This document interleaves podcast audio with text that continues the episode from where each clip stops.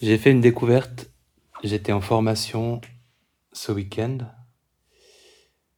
et mon téléphone était sur silencieux en mode avion, donc a priori inattaquable.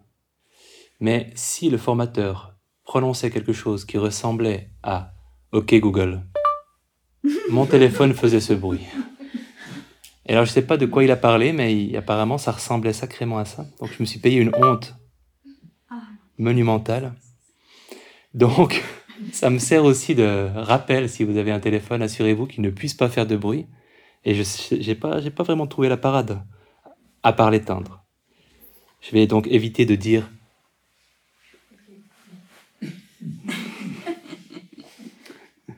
celui dont il ne faut pas dire le nom.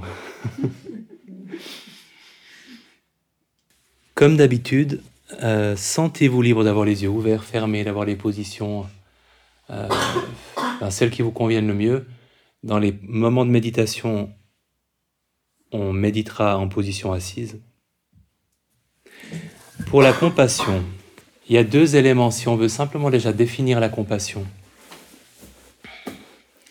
Un élément qui est la conscience de la souffrance de quelqu'un, de soi-même ou de quelqu'un d'autre.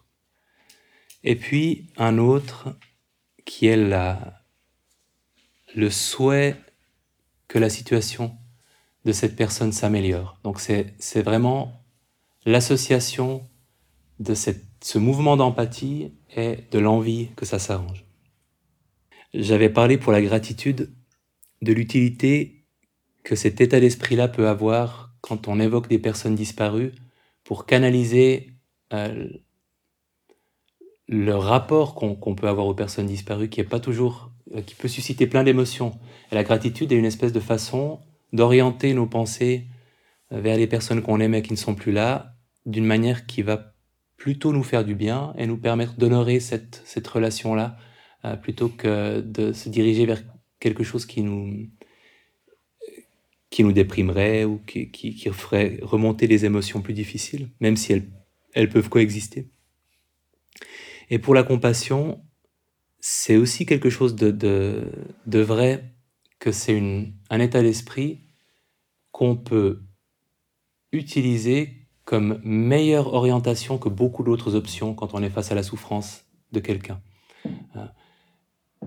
Ça nous permet de nous ouvrir à la souffrance d'autrui sans, sans, se sentir nécessairement submergé par des émotions qui sont difficiles à vivre et qui sont pas, qui ne nous mènent pas dans une direction utile non plus. Alors, pour entrer dans le concret, imaginez que vous regardez un documentaire sur la Syrie, sur la situation et la guerre en Syrie. Ce que vous pouvez ressentir, c'est de la colère. La colère est une émotion face à la souffrance qui nous pousse à, à chercher les responsables et qui conduit, quand elle conduit à une action, pas toujours à l'action qui soulagera le mieux les personnes qui souffrent, mais plutôt une action vengeresse euh, et je pense euh, aussi à la situation de ces militants antispécistes, ceux qui sont extrémistes, où leur compassion pour la souffrance animale va leur faire euh, taguer ou exploser la vitrine d'un boucher. Donc c'est clairement là la colère qui est l'émotion qui, oriente leur action en réaction à une souffrance qu'ils ont perçue. On peut ressentir de la tristesse. Et la tristesse, ben, la colère aussi, d'ailleurs, toutes les émotions sont légitimes, mais si il n'y a que de la tristesse, ou s'il n'y a que de la colère, euh, la direction dans laquelle ça nous entraîne n'est pas une direction qui nous fait du bien, ni une direction qui nous pousse à l'action utile. Et la tristesse, c'est une émotion, si elle nous submerge face à la souffrance de quelqu'un d'autre, qui nous paralyse. La honte, on peut avoir euh, honte euh, de, de l'accueil qui est donné aux réfugiés syriens, par exemple. Ces, émotions-là font partie aussi de ce qu'on va ressentir si on, si on regarde un, documentaire. On peut ressentir de l'anxiété. Et si ça, et si ça nous arrivait, peut-être pas dans cette situation-là, mais ça peut arriver. Et si ça m'arrivait, c'est une, c'est une réaction qui peut souvent se produire en lien avec la, souffrance de quelqu'un d'autre. Si il arrive quelque chose à, à quelqu'un et qu'on peut imaginer que ça nous arrive, parfois on passe rapidement du pauvre elle, lui, à mais j'espère que ça va pas m'arriver. Donc c'est aussi, euh, c'est aussi une, une, direction que notre esprit peut prendre. Et euh, il y a l'indifférence. Et l'indifférence est souvent un choix d'autopréservation, une espèce de réaction par défaut pour ne pas être submergé par la tristesse, pour ne pas être submergé par la honte, par la culpabilité, par la colère on peut inconsciemment se dire ben vaut mieux que je ne ressente rien du tout et que j'essaie de pas trop y penser et euh, de, refuser finalement de donner de l'espace à la souffrance de, de quelqu'un d'autre pour se préserver soi-même. Et la compassion donne cette possibilité d'être disponible en contact avec de la souffrance humaine sans que ça nous nuise, et c'est le précurseur aussi, parce que c'est aussi important, c'est l'état d'esprit qui est le plus précurseur à l'action.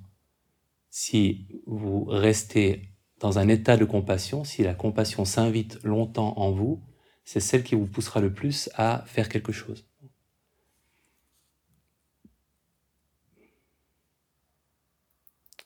Et à cause de tout ça, je trouve que c'est rudement triste que le mot compassion soit attaché au contexte religieux et que finalement ce soit pas un mot qu'on utilise beaucoup au quotidien. Et quand on n'utilise pas souvent un mot, l'état d'esprit que le mot désigne prend aussi moins de place euh, dans notre environnement. Ça, ça compte le vocabulaire. Et, et c'est comme pour la joie empathique pour laquelle on n'a pas vraiment de mot en français, le contraire de l'envie. Si on commence à utiliser ce mot et à, réaliser qu'il correspond à un état d'esprit qui existe, c'est plus facile de donner de l'espace et de reconnaître cet état d'esprit quand, euh, quand il est présent. Les Allemands, j'avais pas pensé à ça la, semaine passée, mais les Allemands, ils ont Freud.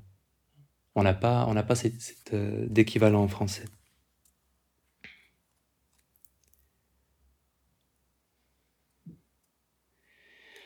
Alors, on va explorer un peu la compassion dans des contextes dans lesquels euh, elle, a, elle a un rôle à jouer.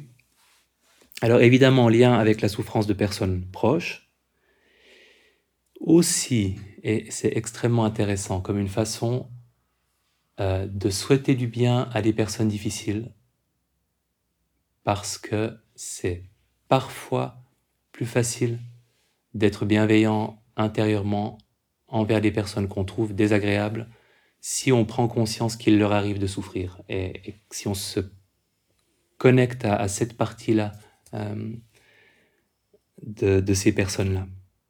Ce qui est, enfin, objectivement, généralement le cas. Si vous avez quelqu'un de très très très difficile, vraisemblablement, euh, il y, a une, y a une part de souffrance importante dans la vie de cette personne. Ou alors c'est une psychopathe épanouie. Mais c'est rare.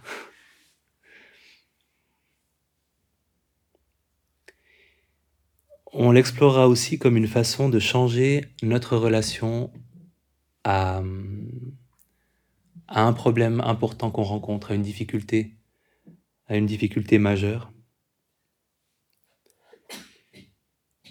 Mais ça, on le fera dans un deuxième temps. Alors, pour formuler une phrase de, compassion, c'est pas, pas facile. Euh, c'est pas facile du tout. Donc je vous laisserai un peu plus de temps pour formuler la vôtre que pour une phrase de bienveillance. Ce qu'il faut prendre en, considération, il faut que ce soit sincère. C'est particulièrement important que ce soit proche de votre langage naturel du cœur. Il faut trouver quelque chose qui, est, qui résonne émotionnellement.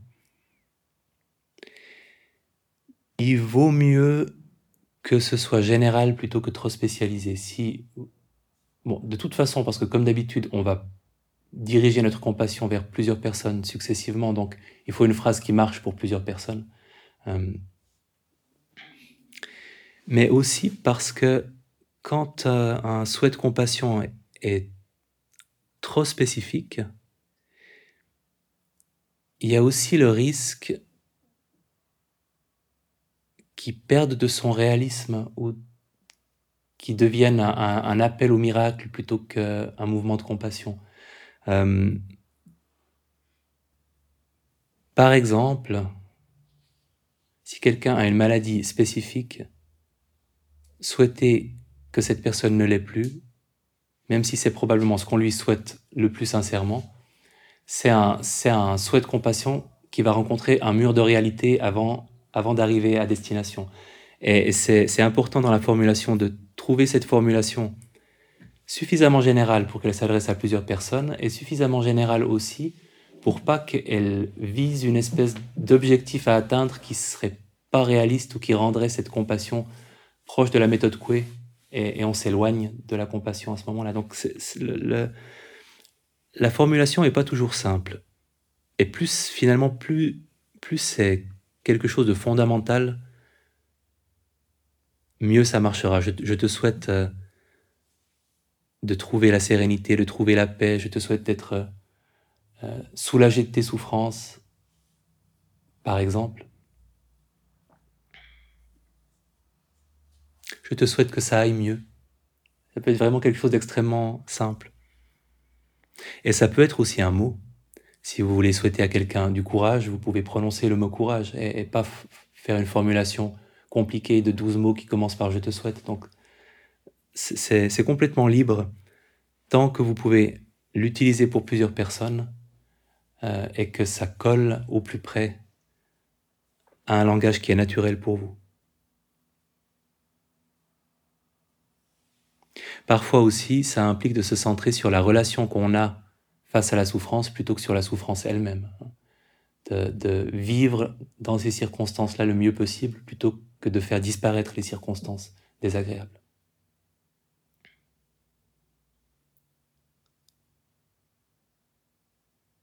Ok.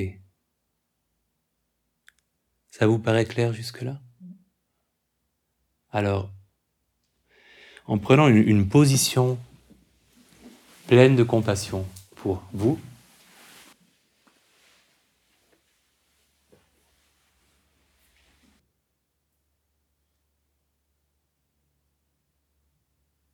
et les yeux fermés dans cette position assise, en appréciant d'abord comment est la position.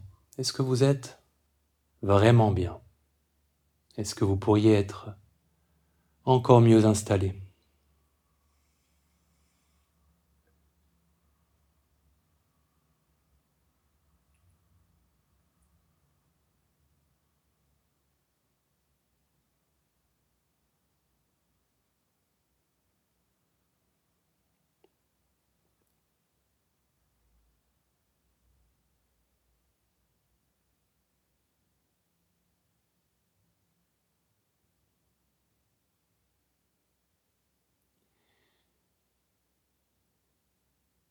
En prenant conscience de toutes les sensations,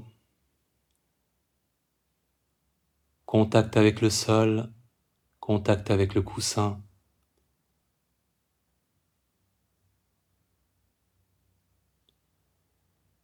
et toutes les autres sensations.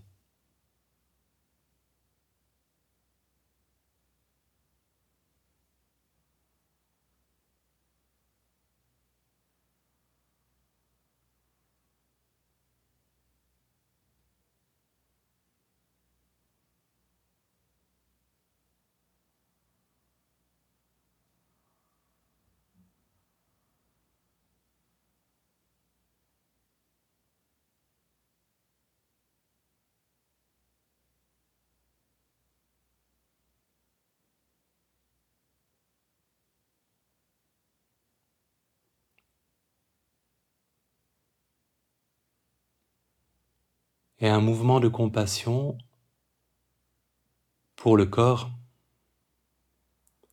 On peut commencer par là. Le corps est parfois confortable, parfois inconfortable.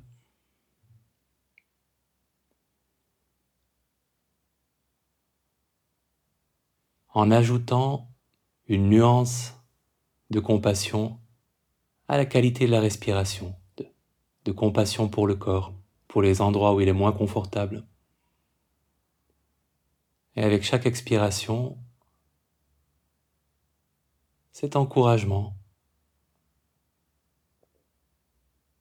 plus de confort, plus de bien-être là où le corps en a besoin, cette qualité de compassion pour le corps.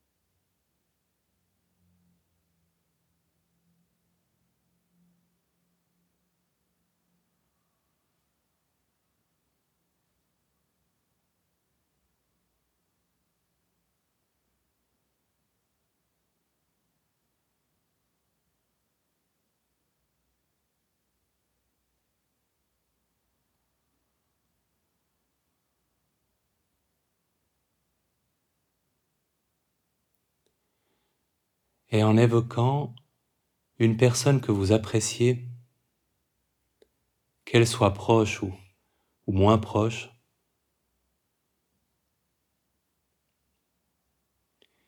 une personne qui rencontre en ce moment des difficultés, que ce soit dans sa santé physique, psychologique, dans ses relations, dans son bien-être en général. Une personne qui pourrait recevoir votre compassion.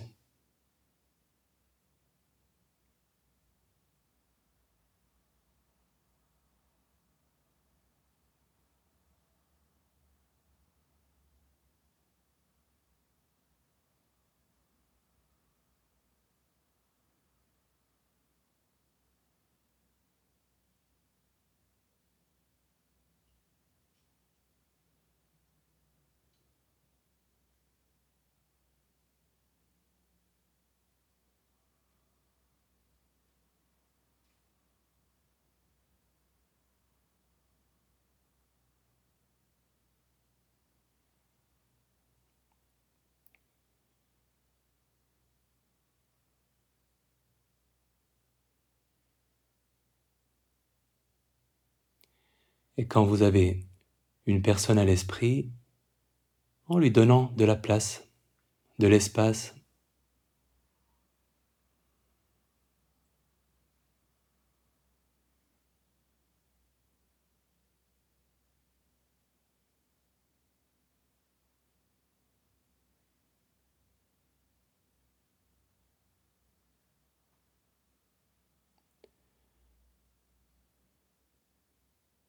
en l'imaginant peut-être près de vous, dans l'espace de cette méditation.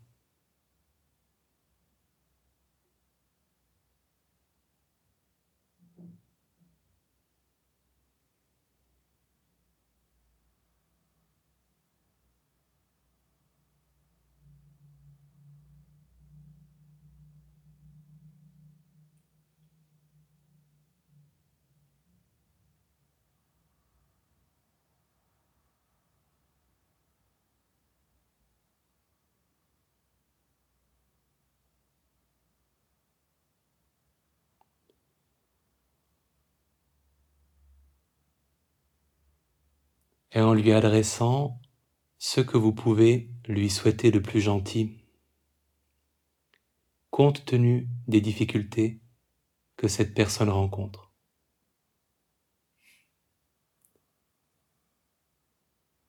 En étant à l'écoute de votre cœur simplement là, l'expression la plus simple,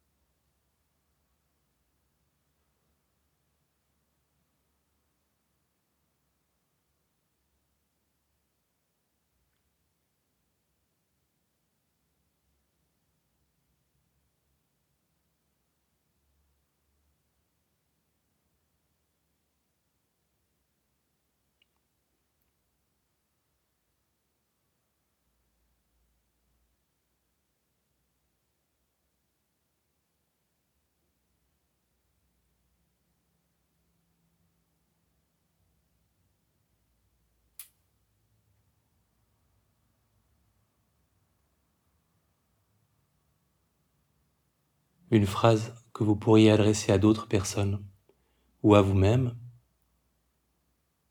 que vous pourrez encore changer avant, avant de commencer à l'adresser, en étant à l'écoute maintenant de ce qui se passe en vous si vous prenez contact avec les difficultés de cette personne, avec sa part de souffrance actuellement, faisant appel à votre empathie simplement pour être en contact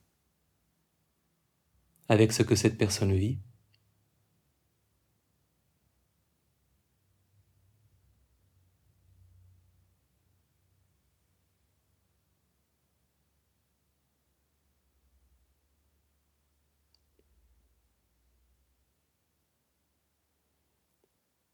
Et en évoquant maintenant ce mouvement, cette envie que ça s'arrange, à quoi est-ce que ça pourrait ressembler? Une image, un ressenti, quelque chose? Comment est-ce que ça se manifeste?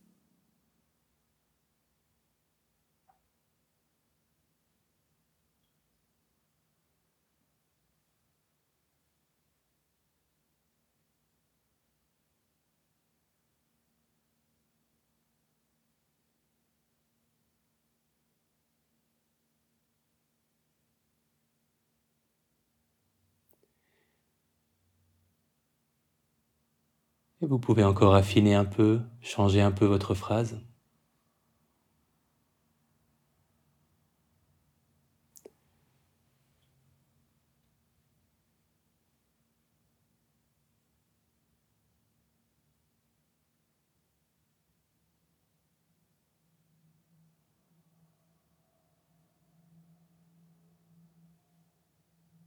Et en commençant à adresser intérieurement la phrase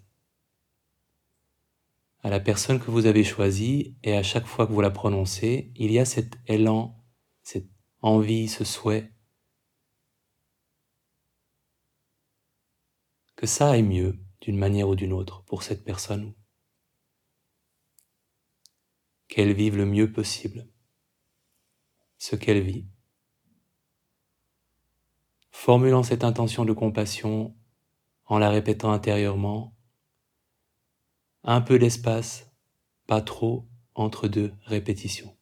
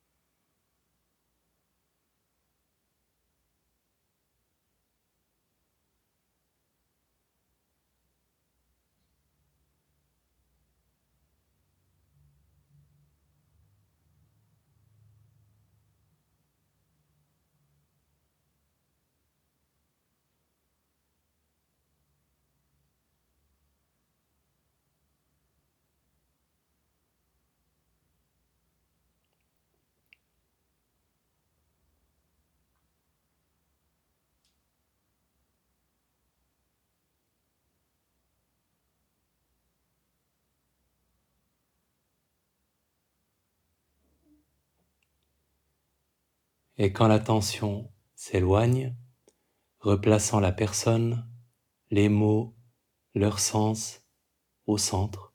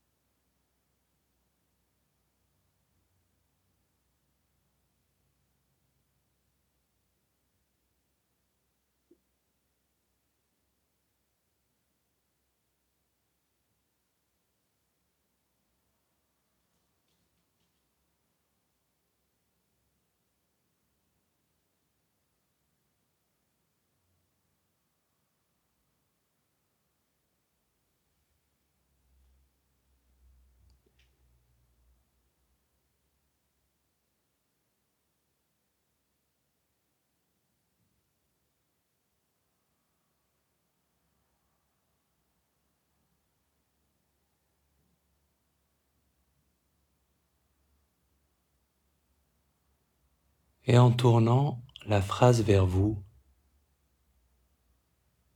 même si vous avez l'impression de ne pas en avoir besoin, en prenant simplement contact avec les petites, les grandes vulnérabilités. Et plus que seulement les mots, c'est cette intention de compassion que vous tournez vers vous en vous adressant la même phrase.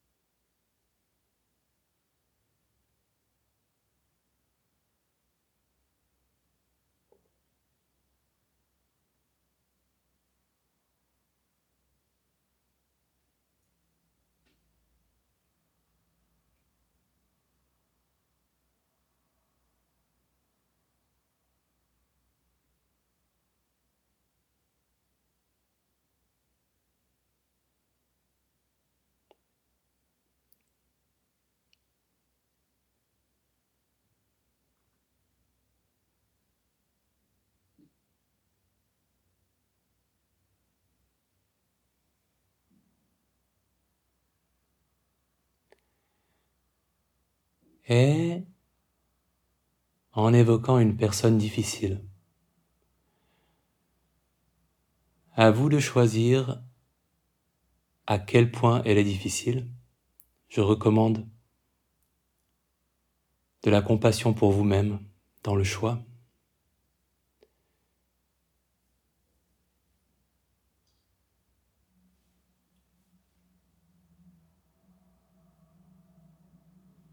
Une personne avec laquelle les rapports sont difficiles, mais en respectant vos limites, ne choisissant pas une personne qui vous aurait fait trop de mal ou avec laquelle la relation serait trop profondément douloureuse. pour que ça ait du sens, choisissant une personne difficile.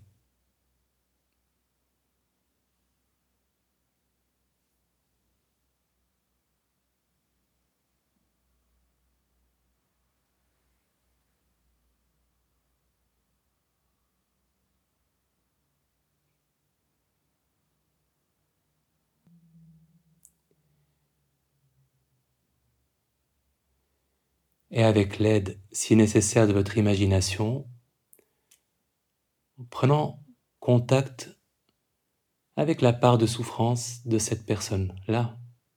Parfois, ça aide de l'imaginer dans un moment difficile, même si ça vous demande un travail d'imagination. De l'imaginer en tant qu'enfant, c'est une personne qui a forcément vécu et qui vit peut-être maintenant des choses difficiles.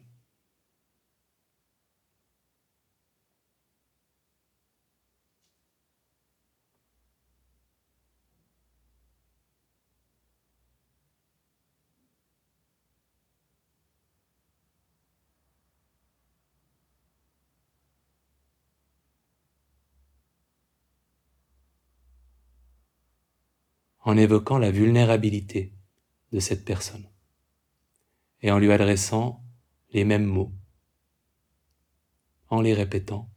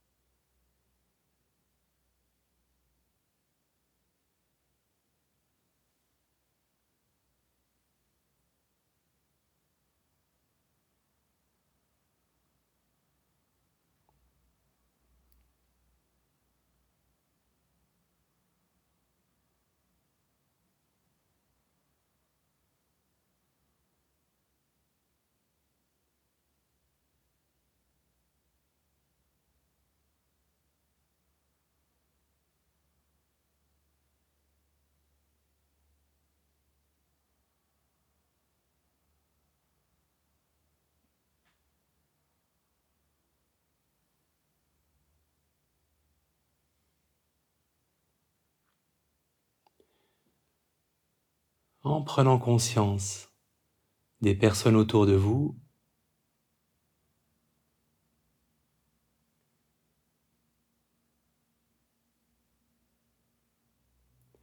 et en prenant simplement conscience du fait qu'il leur arrive de rencontrer les difficultés,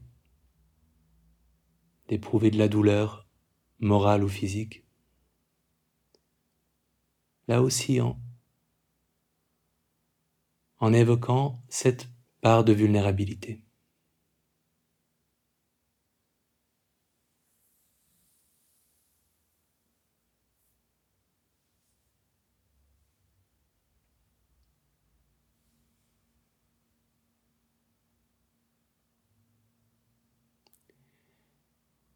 Et en leur adressant les mêmes mots,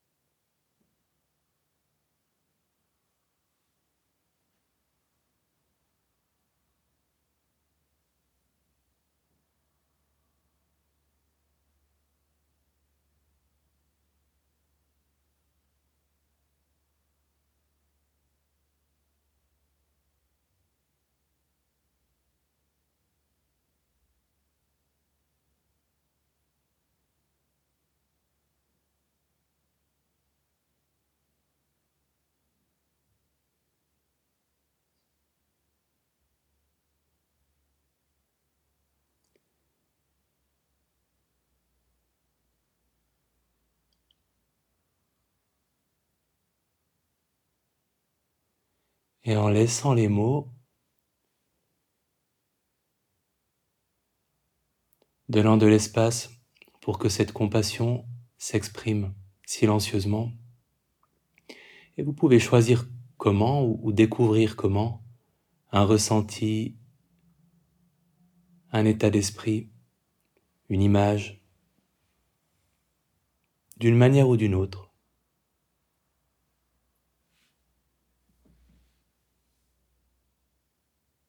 La laissant rayonner autour de vous.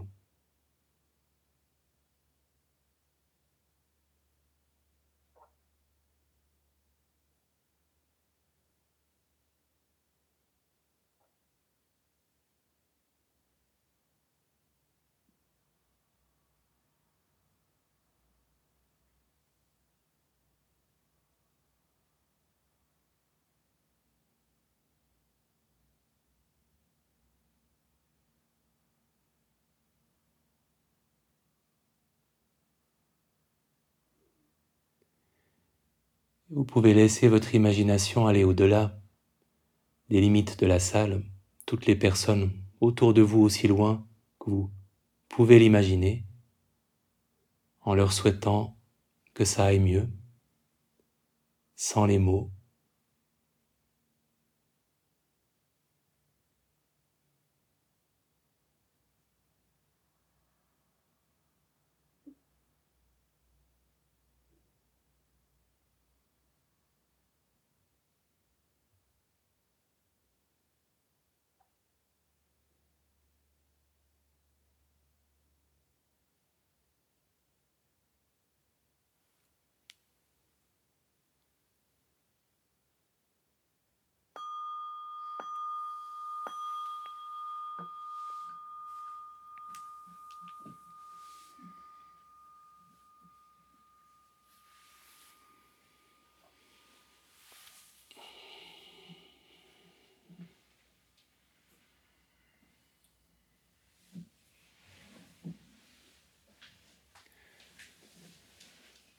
Par compassion pour votre corps, n'hésitez pas à changer de position.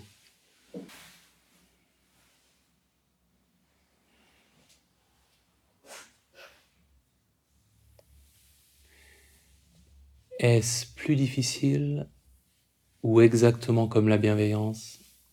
Pour qui est-ce que c'est plus difficile? Hein? Pour qui est-ce que c'est à peu près pareil? Ok, plus facile. Ok, très très partagé c'est bien. C'est vraiment, euh, ça peut être assez, assez subtil la, différence. Euh, parfois, je réalise que j'utilise des phrases de bienveillance, c'est-à-dire qui, qui, dans leur formulation, n'impliquent pas la présence d'une souffrance, mais dans la façon dont je les prononce et dans la, la, direction que je donne au sens que je donne à la phrase, il y a ce côté, c'est à, c'est au moment difficile que je pense en adressant cette phrase. Et ça peut être aussi simple que ça. Parce qu'on peut... Euh, là, j'avais choisi Je te souhaite de trouver le bonheur, qui est tout à fait une phrase de bienveillance. Mais, mais là, c'était autre chose. Euh, je, pensais au, moment où le bonheur n'est pas là, et, euh, ou pas, pas autant là qu'on voudrait qu'il soit. Et, et c'est cette direction-là. Mais c'est pour ça que les mots sont pas si important que ça, en tout cas la, précision n'est pas si importante que ça, c'est vraiment une, question d'attitude et de ressenti.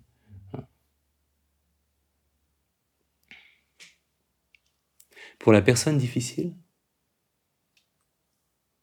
c'était possible, c'était difficile, justement? Impossible. Euh, parfois, on réalise qu'on s'est choisi un Everest de personnes difficiles. Hein pour qui c'était euh, possible de le faire? Il y, avait, un certain degré de sincérité dans l'intention de compassion, ouais. Pour qui c'était difficile? Ouais. Et pour, pour ces personnes-là, vous avez l'impression que c'est parce que la personne était trop difficile? Ou bien pas? Bien parce qu'il y a eu un, manque d'alignement? Ah voilà. Ok, je te souhaite vaguement que ça aille mieux. Ah, débrouille-toi parce que c'était quand même un peu pénible. et c'est un risque avec la compassion et la bienveillance. Euh, à part ça, la, somnolence, parce que ça nous, déjà quand elle est là, elle est présente dans toutes les méditations, mais ces méditations-là, ça évoque un attendrissement en nous, et si on est fatigué, ben, on va plus facilement s'endormir que si on fait autre, autre chose. Ok. Il y a juste un, petit... Euh, l'équivalent d'une caresse sur l'épaule dans la direction qu'on donne à, la phrase qu'on exprime quand c'est de la compassion. C'est cette, euh, cette qualité-là. Mais c'est les voisins de palier. Euh, peut-être que la différence sera plus, plus marquée pour le prochain exercice qu'on va faire ensemble. C'est un exercice de compassion où la compassion est un moyen de changer un petit peu le rapport qu'on a à une difficulté qu'on rencontre. Euh, quand on a une difficulté, et je parle des, gros nuages, donc quelque chose qui nous accompagne depuis un certain temps, pas la conversation pénible de la semaine, mais plutôt euh, un problème de santé ou de relation ou un problème émotionnel qui est quelque chose qui est persistant. Euh, le, gros truc du moment. Si on se sent par moment pratiquement défini par ce problème, si on a l'impression qu'il nous colle à la peau et qu'il colle à notre identité en tant que personne, on se retrouve désagréablement isolé par ce qui nous arrive, l'impression de vivre une différence par rapport aux gens qui n'ont pas ce problème, et, cette espèce d'aliénation, d'isolement, euh, qui vient du fait qu'on on a le sentiment que ce problème fait de nous une personne autre, c'est vraiment notre identité qui est, qui est affectée. Et dans ces moments-là, il y a une forme de bienveillance qui est une réponse à cette euh, isolation-là, qui est celle qui nous connecte aux autres personnes dans le monde qui rencontrent le même problème.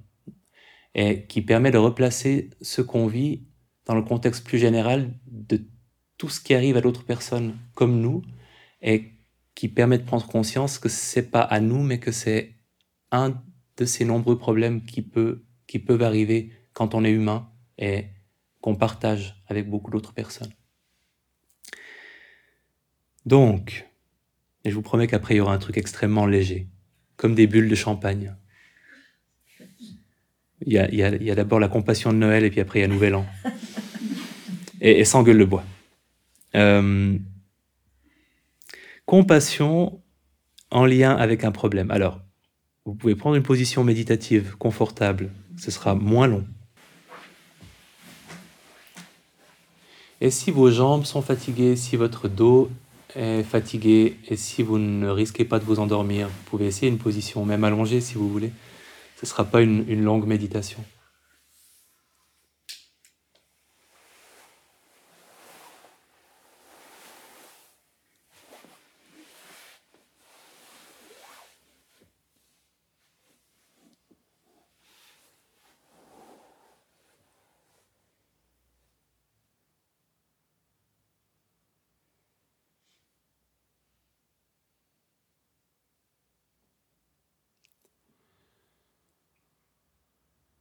Un peu de compassion pour le corps, est-ce que le corps peut se détendre un peu plus?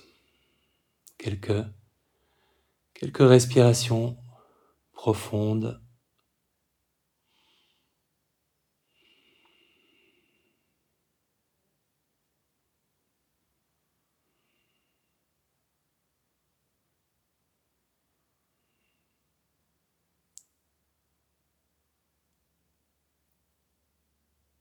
Et on ne se plonge pas dans notre problème du moment, on se contente de le nommer. C'est vraiment seulement cet acte de reconnaissance. Si vous deviez nommer la difficulté qui, en ce moment, ces dernières semaines, ces derniers mois, ces dernières années, a pris le plus de place pour vous, quelle serait cette difficulté? Et simplement intérieurement lui donner un nom.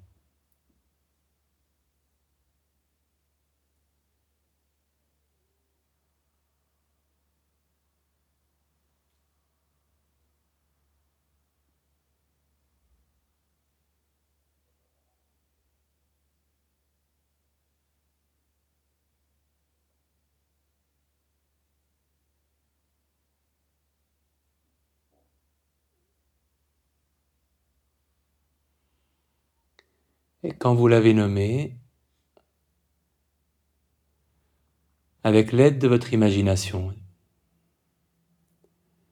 évoquant des personnes que vous connaissez de près, de loin ou de très loin, qui rencontrent un problème proche ou similaire au vôtre.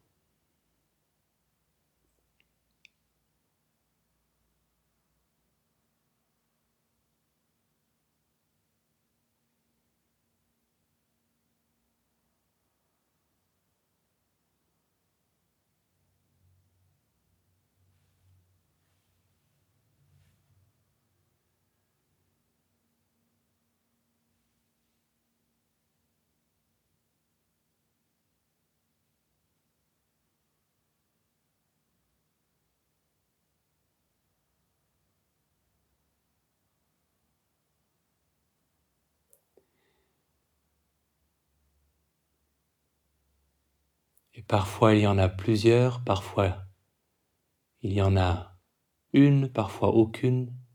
Alors on étend encore un peu en utilisant votre imagination pour évoquer toutes les personnes dans le monde qui rencontrent un problème proche du vôtre ou le même problème. En les imaginant à quoi ressemblent ces personnes, à quoi ressemble leur vie, leur relation à ce problème, laissant votre imagination travailler.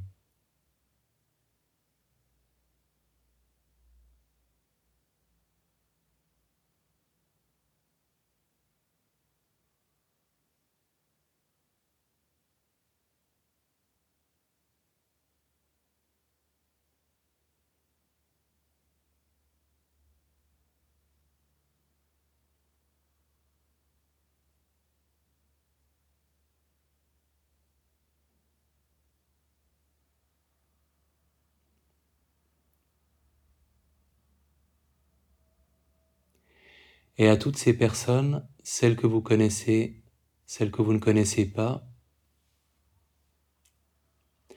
qu'est-ce que vous pourriez leur souhaiter de plus gentil, de plus compassionnel en rapport avec ce problème?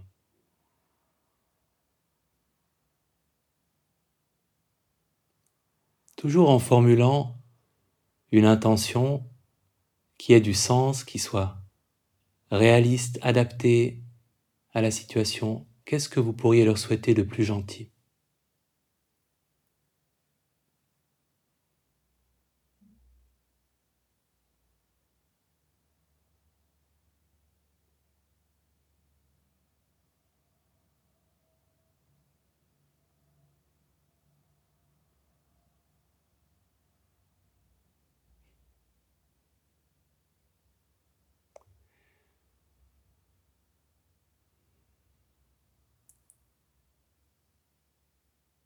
Et quand vous avez une phrase à l'esprit, en la leur adressant intérieurement, en la répétant,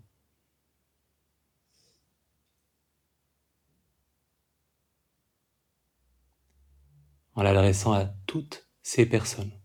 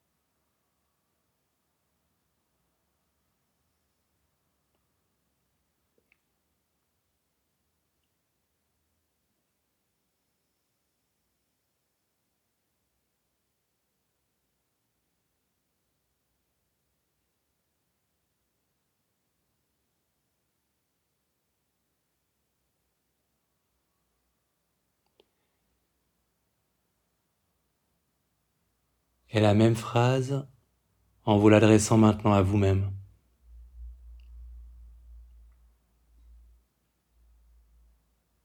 À la part de vous-même qui, qui peut l'accueillir, qui peut la recevoir, en la répétant.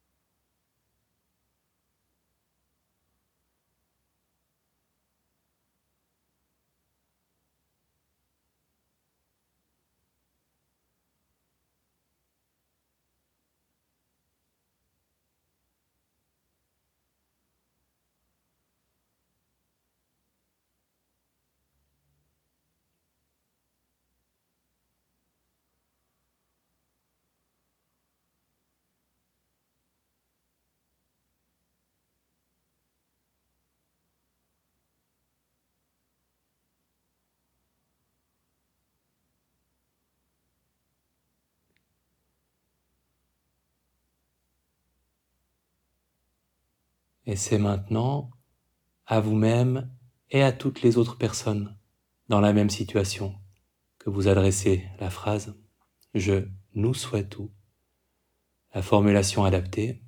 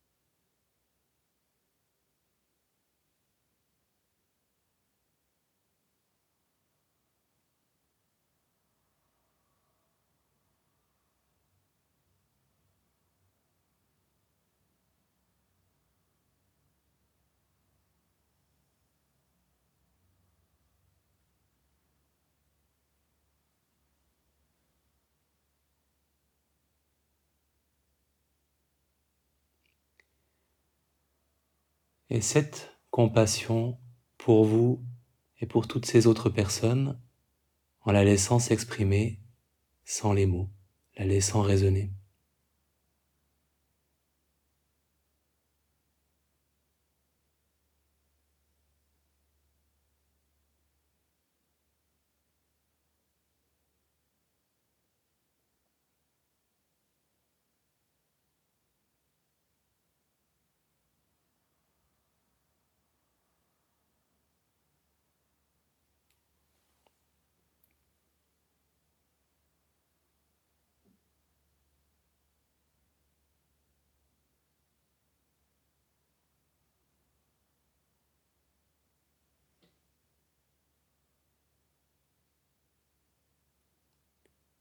En laissant cette nuance d'être ensemble, ce partage, faire partie de ce qui s'exprime.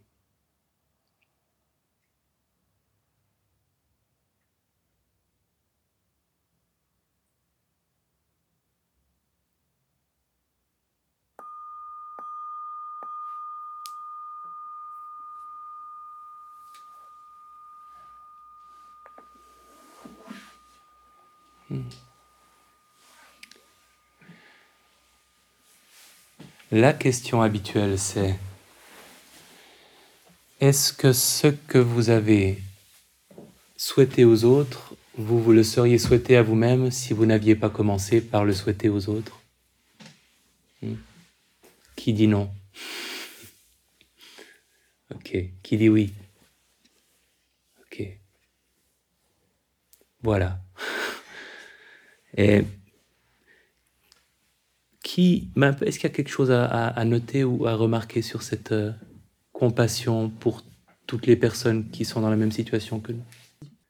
La compassion tournée vers soi est pas du tout une évidence pour beaucoup de personnes. Et cette appartenance à une, communauté, euh, à un groupe de soutien imaginaire, ça permet de, s'adresser à soi-même quelque chose qu'on aurait de la difficulté à faire en temps normal pour un certain nombre de personnes. Alors avant le champagne, parce que je pense que c'est bien de finir par le champagne.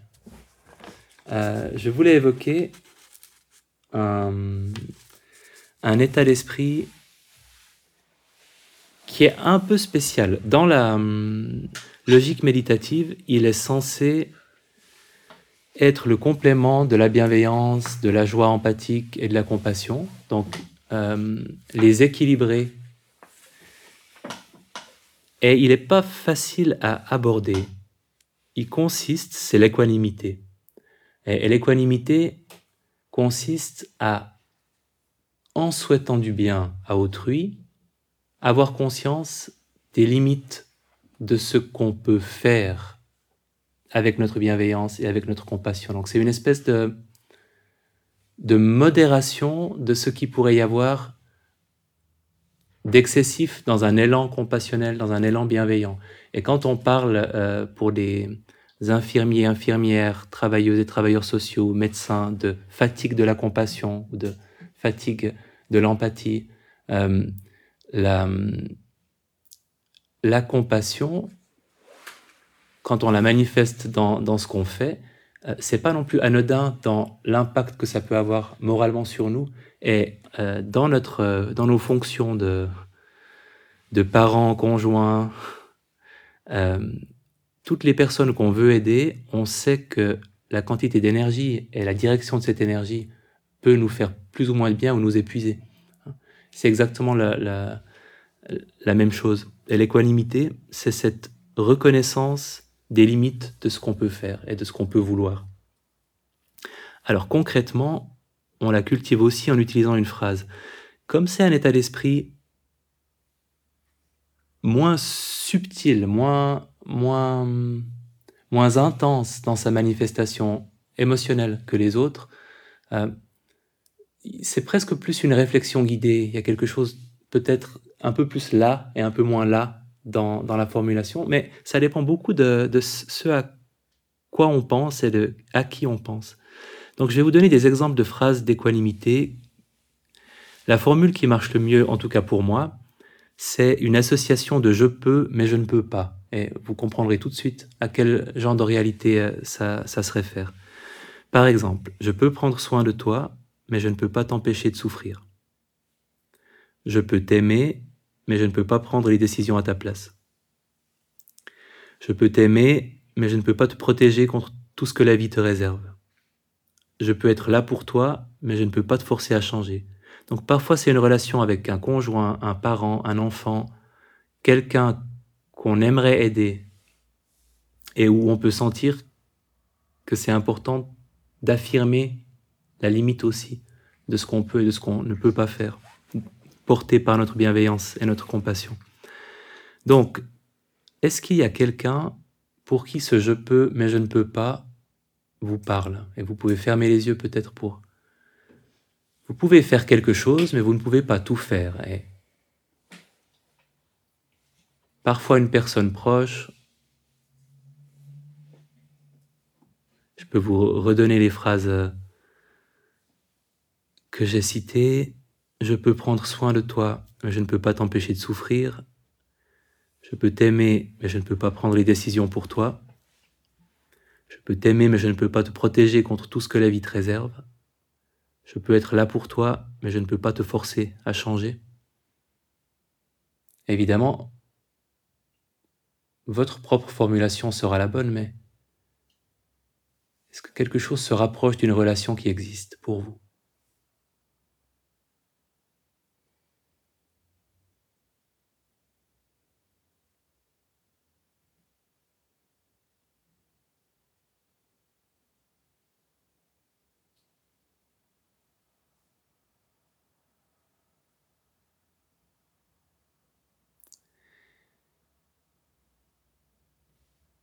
Qui n'aurait pas une personne à l'esprit Lève la main discrètement, que je sache si je dois vous laisser du temps. Ok.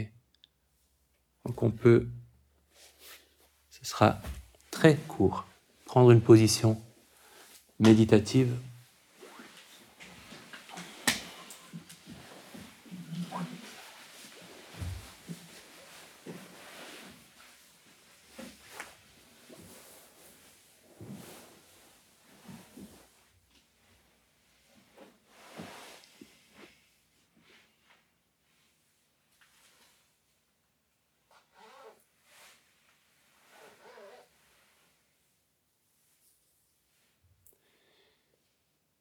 Et en évoquant cette personne et la relation que vous avez avec elle, formulant la phrase ce, couple je peux mais je ne peux pas qui décrit le mieux la réalité de cette équanimité nécessaire pour vous.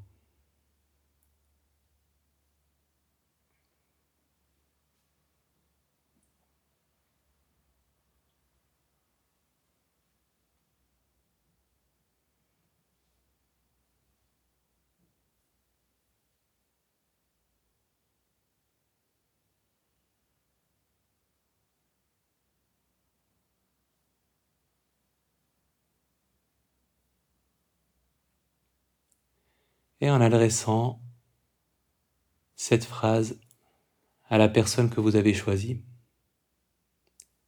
en la répétant intérieurement.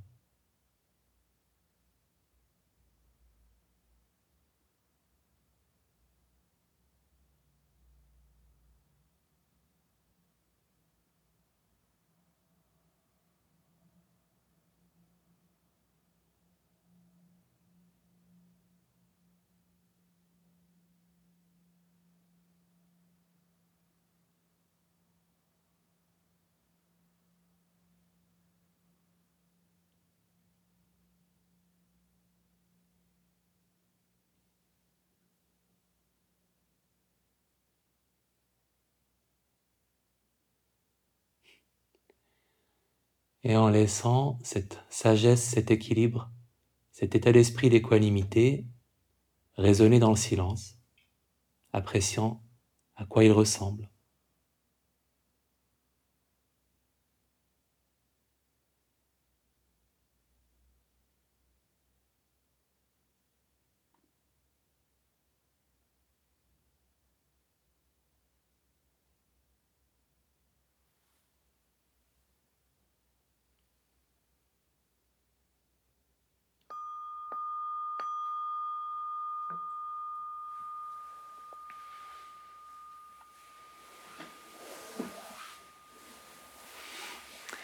La phrase qui m'est venue, c'est Je peux t'aimer, mais je ne peux pas te changer. Je me demande si c'est pas une phrase que je devrais utiliser pour beaucoup de gens en beaucoup de circonstances. Euh, ok, est-ce que vous avez pu toucher du doigt cet état d'esprit-là? C'est pas, pas nécessairement une émotion. Parfois, c'est une compréhension. Pour qui est-ce que ça avait une, réalité, une présence? Ok. Hein? Euh, J'ai pas réussi dans ma propre pratique à en faire une méditation mais qu'est-ce que c'est utile de l'avoir à l'esprit de temps en temps ou de l'évoquer, même, même un tout petit moment de, de réflexion sur le sujet? Je pense qu'on on a besoin de se le dire de temps en temps, et de se dire que cet état d'esprit-là d'équilibre entre nos intentions et, ce qui est possible est important aussi. Mais c'est vrai que le, mot est piégeux parce que dans la, dans la tradition latine, il veut dire quelque chose de, de précis et, qui n'est pas, qui est pas exactement ça. Donc je ne suis, pas, je suis pas non plus... Je, je prends la traduction, le mot qui existe, mais je ne suis pas non plus complètement... C'est le mot anglais, mais je suis pas non plus complètement satisfait de, euh, de, de, ce que ça donne en français. Mais de nouveau, il y a pas, j'en ai pas trouvé d'autres. Alors le champagne. Le champagne, c'est le contentement, c'est-à-dire la gratitude face à ce que la vie nous donne, la contemplation du verre à moitié plein volontairement, euh, qui est une réflexion guidée où on apprécie tout ce qu'on a et tout ce qui nous fait du bien. Alors, la position est libre.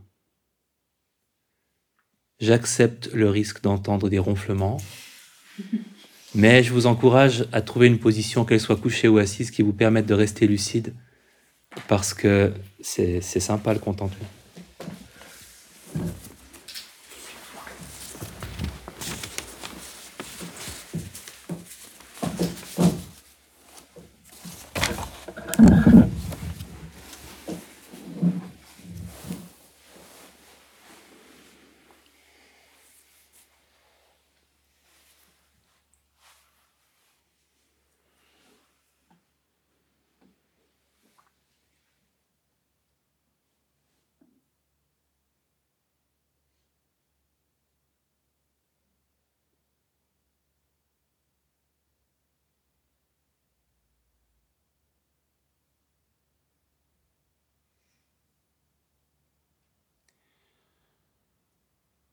Quelle que soit la posture, en fermant les yeux et en laissant, avec chaque expiration, le corps se détendre.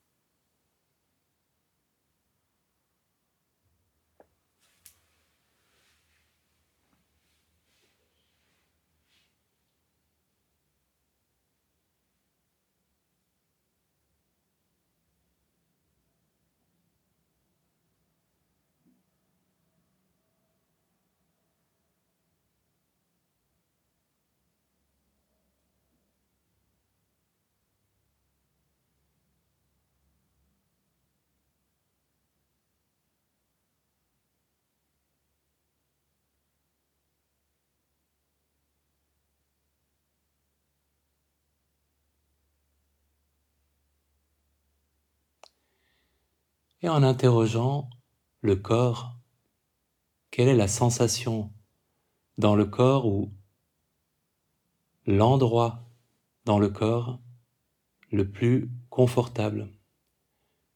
Ou une manière de se poser la question que j'aime beaucoup, c'est à quel endroit est-ce que votre attention aurait le plus de plaisir à se rendre, à, à habiter?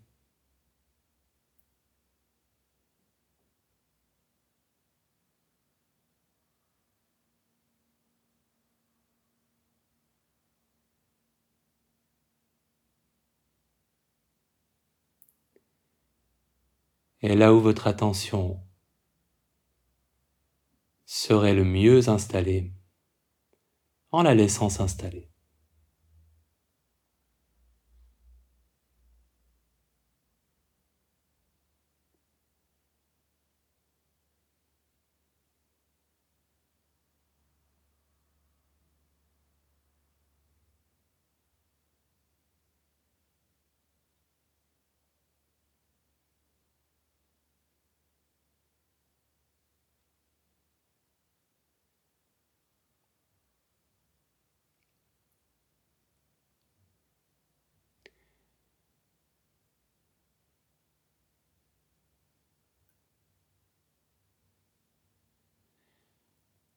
Et dans votre relation à votre corps,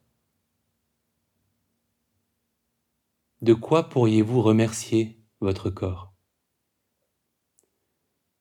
De ce qui va bien, de ce qu'il vous apporte, de ce qu'il vous permet ou ce qu'il vous a permis de faire, de ce qui est source de satisfaction, de contentement, de gratitude pour vous, formulant vos remerciements à l'intention de votre corps. Merci pour, merci pourquoi.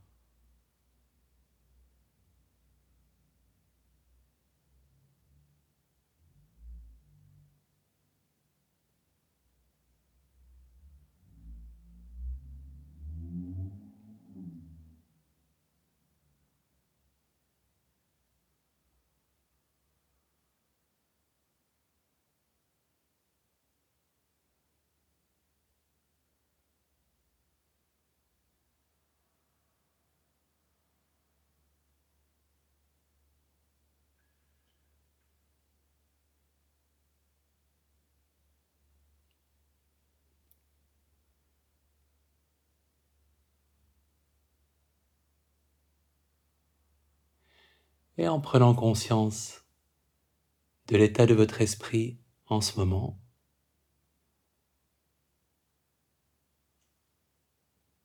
qu'est-ce qu'il y a de plus agréable dans l'état de votre esprit? Est-ce que c'est une tonalité émotionnelle? Est-ce que c'est un, état de calme relatif, de concentration relative, de tranquillité? Qu'est-ce que vous appréciez le plus dans l'état de votre esprit en ce moment?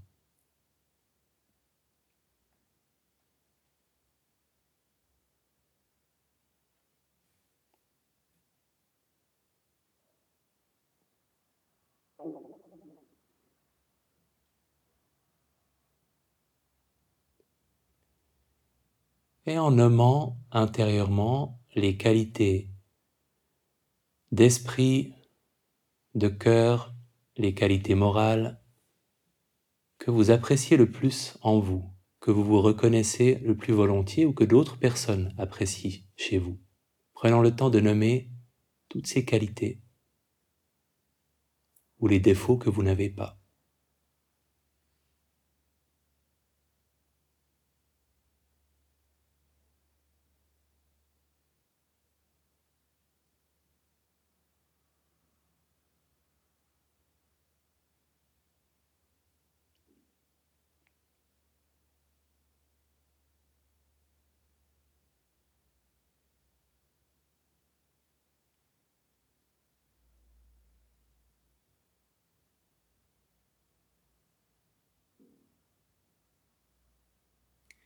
En évoquant maintenant les relations qui vous nourrissent, qui vous font du bien,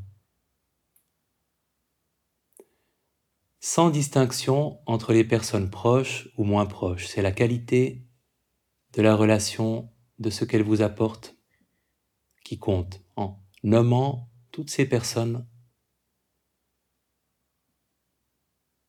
toutes ces relations précieuses. Toutes ces personnes qui vous font du bien.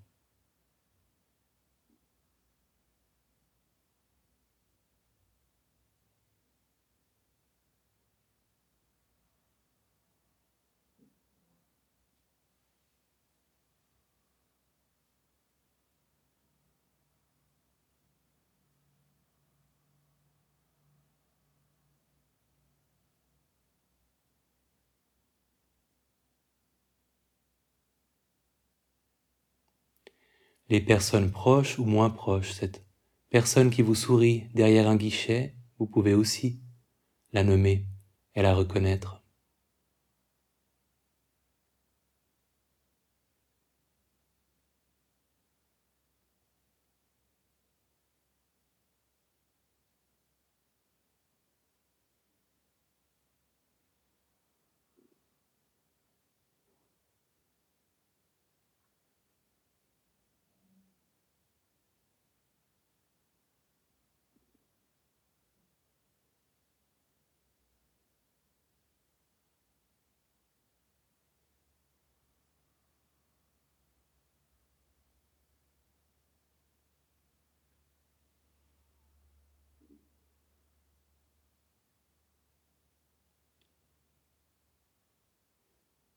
quelles sont les activités et les moments dans vos journées et dans vos semaines qui vous nourrissent le plus, qui vous font le plus de bien, aussi bien les, petits rituels quotidiens, les moments de la journée les plus précieux, que les activités qui vous font le plus de bien?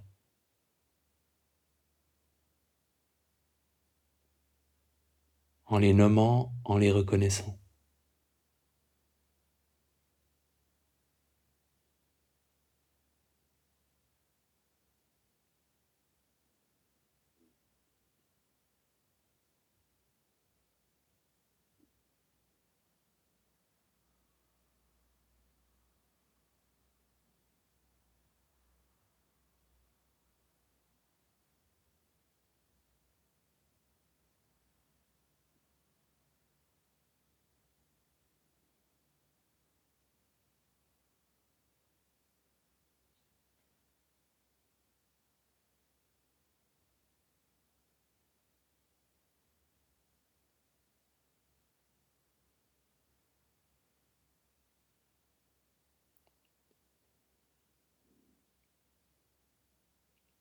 Est-ce qu'il y a des lieux, nommant les lieux dans lesquels vous savez que vous pouvez vous ressourcer, qu'ils soient à l'intérieur, à l'extérieur, proches, lointains, laissant les images et les noms occuper de l'espace?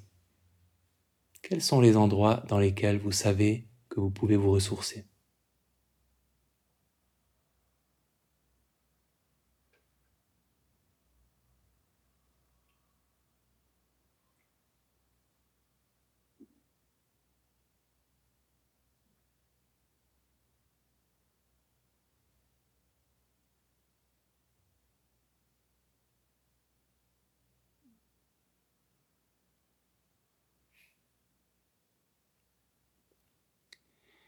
Et c'est là que la créativité peut s'exprimer pleinement, faisant maintenant l'inventaire de toutes les petites et les grandes raisons d'éprouver de la gratitude pour votre vie telle qu'elle est, du contentement pour ce que vous avez, les toutes petites choses comme les très grandes choses. Vous pouvez y intégrer le fait de vivre dans un pays en paix et votre iPhone 8. Les choses importantes, les choses qui n'ont pas d'importance mais qui sont les petits bonheurs pour vous. Nommant et reconnaissant chaque élément de cette liste, tout ce que vous emporteriez avec vous dans votre arche de Noé personnelle.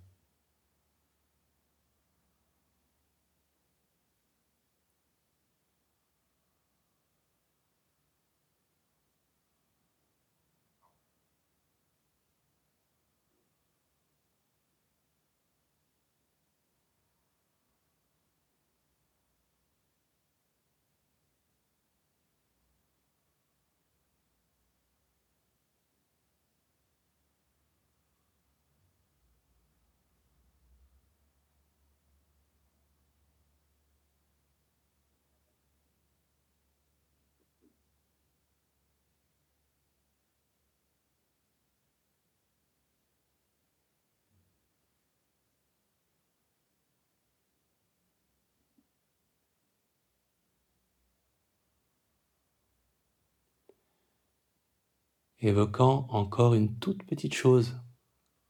Il y a encore un peu de place dans l'arche. Qu'est-ce que vous ajoutez encore? Quelque chose qui contribue à ce que votre vie soit par moments très agréable, heureuse, joyeuse? Qu'est-ce que vous pourriez encore ajouter?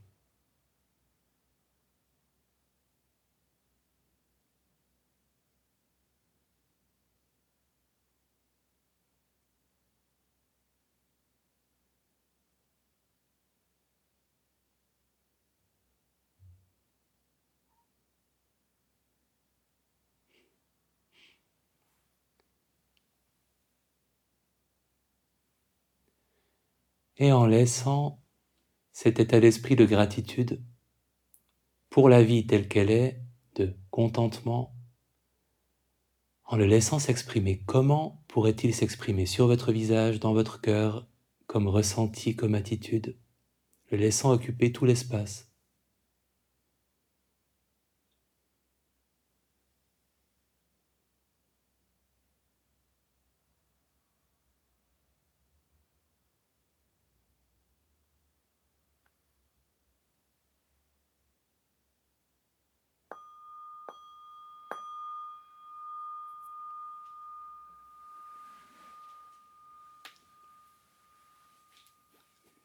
Et les derniers éléments de ma liste furent la mer et les coquillages.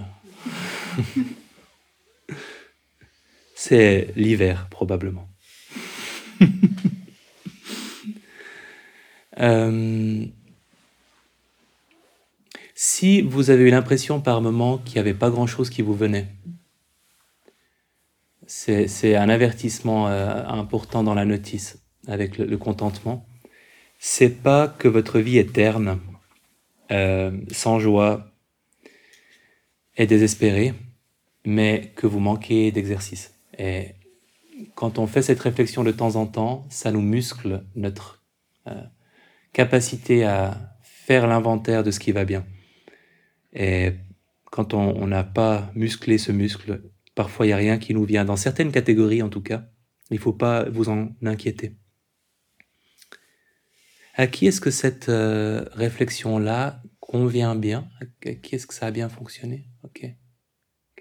C'est plus de l'ordre de la, de la réflexion guidée que de la méditation, parce qu'il y a beaucoup de, de réflexion et, et d'évocation là-dedans. Mais c'est quelque chose que je vous encourage aussi à faire comme simple activité anti-déprime. C'est une liste qui peut être très longue si on commence à y mettre les petites choses. Hein. Euh, il y a tellement de petites choses qui contribuent. À un moment, j'ai pensé aux, enfants des autres. Je voulais quand même. C'est une grande chose, mais C'est pas la première qui vient à l'esprit parce qu'on a d'abord toutes les relations existantes euh, proches qui nous viennent à l'esprit. Donc c'est un bon exercice euh, pour notre imagination. Euh, je veux pas vous retenir davantage, il faut, il faut digérer le champagne. Et je vous souhaite de bonnes fêtes de fin d'année. Mm. Si, vous avez, si vous avez pris l'abonnement saisonnier, on se reverra en janvier. Mm.